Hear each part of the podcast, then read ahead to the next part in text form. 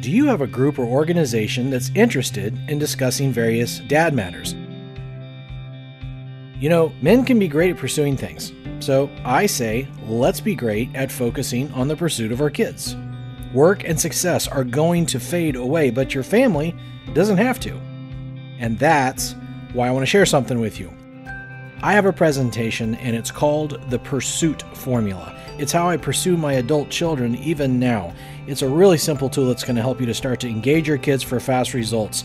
If you're interested in a relevant, long lasting, and even fun relationship with your kids, then you should check out the Pursuit Formula. So if you'd like me to share this presentation in a conference setting of your choice, just email me, mana3media at gmail.com. That's M A N A, the number three, media at gmail.com.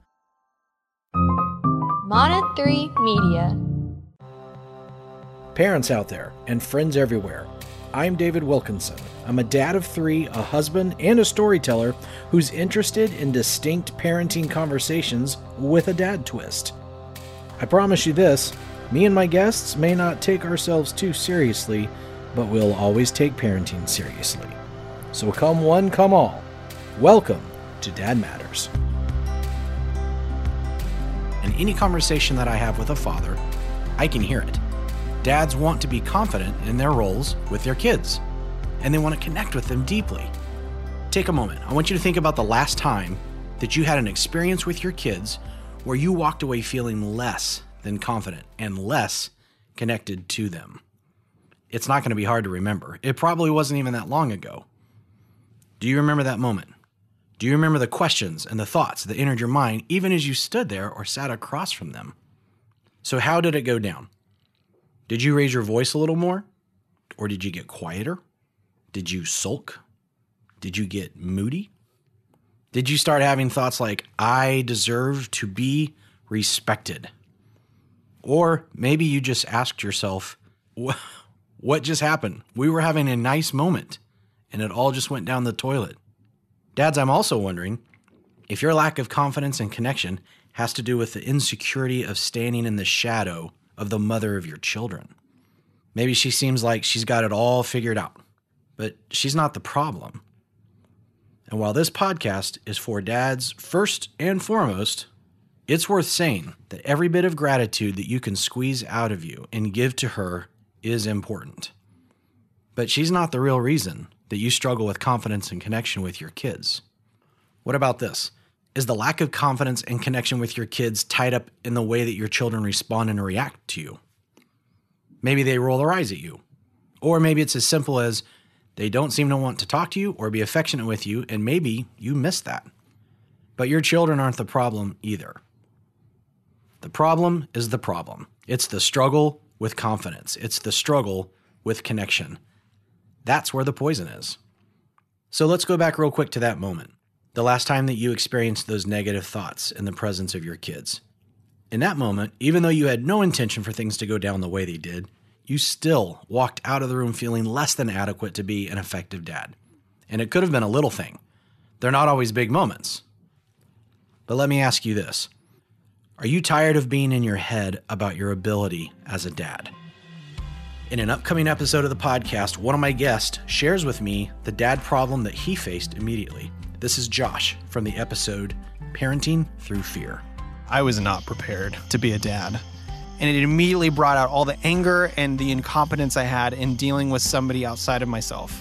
Afraid would be a light way of putting it. I think it's so hard for me to see a problem and not be able to fix it, which is the the exact definition of what a newborn is. They create problems you cannot fix. So, as somebody who is very goal oriented and loves to have all their ducks in a row, there was a lot of anger and frustration. And it wasn't necessarily towards him, it was frustration about the moment. I wanted to be the one that, you know, when he started crying, I could hold him and I knew how to do it. And it's like, I would hold him and he would just keep screaming where it was just like he was constantly stopping me from completing my goal. And who doesn't want to feel confident as a father? Who doesn't want to connect with their kids? And these are the people that matter to you most. Think of all the people that you spend time with coworkers, friends, family. And as much as you want to succeed at work, as much as you want to influence friends or be liked, there's something that's not going to go away. You are responsible for at least one child, maybe two, three, or even more. And as a dad, your relationship with your children is always going to be real for you. Even if it's estranged or negative, you're still dad. And that can get lonely. It's you against the world, you trying to fix it, you going dark. And the enemy of confidence and connection is insecurity and isolation. But consider the underdog story. Somehow, someway, the hero of the underdog story finds a way to win. Everyone loves a good underdog story, whether it's Rocky, David versus Goliath, or a hobbit facing down a fire breathing dragon. That's actually a good descriptor of your enemy. The enemy of the dad might as well be a couple of nasty, gnarly, snot dripping, stank breath twin dragons. The first one is called insecurity, the other, isolation. And here they come, swooping down the mountainside to face off against you, the underdog. And you're just hoping not to get burned to a crisp. Success doesn't even seem within reach because you're just thinking, just survive. But, dads, here's what I've noticed. In any good underdog story, they always have help, and the help never makes them weak or steals their thunder. And that help always gives them success. The underdog wins. Dads struggling with confidence and connection with their children should always have access to help. If you love your kids and you want them to be your legacy, shouldn't you be allowed to have some help? Just think of it as an assist, a moment of advice, a friendly reminder, a healthy perspective from someone else. Dads, listen to me. You deserve to stand against insecurity and isolation and win the day. And the truth is, you matter too much to your children not to. In another upcoming episode of the podcast, one of my guest dads spoke about what he's after with his children. This is Kevin from the episode The Deployed Dad. I want to be grounded in today. I cannot stop time. Time is flying by for me now. Every day just feels like a whirlwind. Part of me wants to say the day before I got the military, I want to have that day back, you know, before it all went crazy and but we've had a lot of good stuff. Uh, there's been a lot of sacrifice, but man, we've had it pretty good. I'm just at the point of life now where I'm sick and tired of stressing about tomorrow, about fixing what I can't control, about worrying what things kind of messed me up in the past, or whatever it is. I want to be grounded in today. Be a great man, great parent, great spouse. Uh, celebrate all the goodness that you've been given and share it with others and just live it completely full. So, dads, since you're going to be hearing my voice throughout this podcast, let me just take a moment and tell you why I'm doing this. It's because I'm a broken dad. I was born into this world in Honolulu, Hawaii, 1972, as David Wilkinson, and I entered this world literally broken. I was the result of a C section birth. The good doc pulled me out, arms first from my mother, snap. My right arm, broken. And in 45 years, it's the only time that I've ever had a broken bone.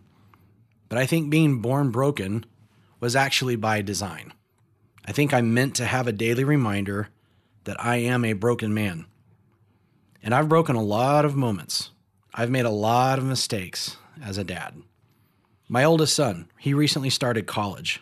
But in his early childhood, I remember thinking that I was going to be the massive boulder that his runaway train was constantly going to be colliding into. I remember the new insecurities that flooded my mind. I often wondered, can I do this? Do I have what it takes?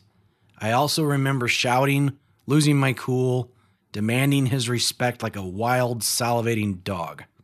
I said things that I can't take back, words that hurt, blamed. But here's the thing kids are resilient. Jake loves me and the worst scars have often been in my own head. Insecurity and isolation would just set in, and the struggle with confidence and connection began. I have another son, Zach. He's almost done with high school now.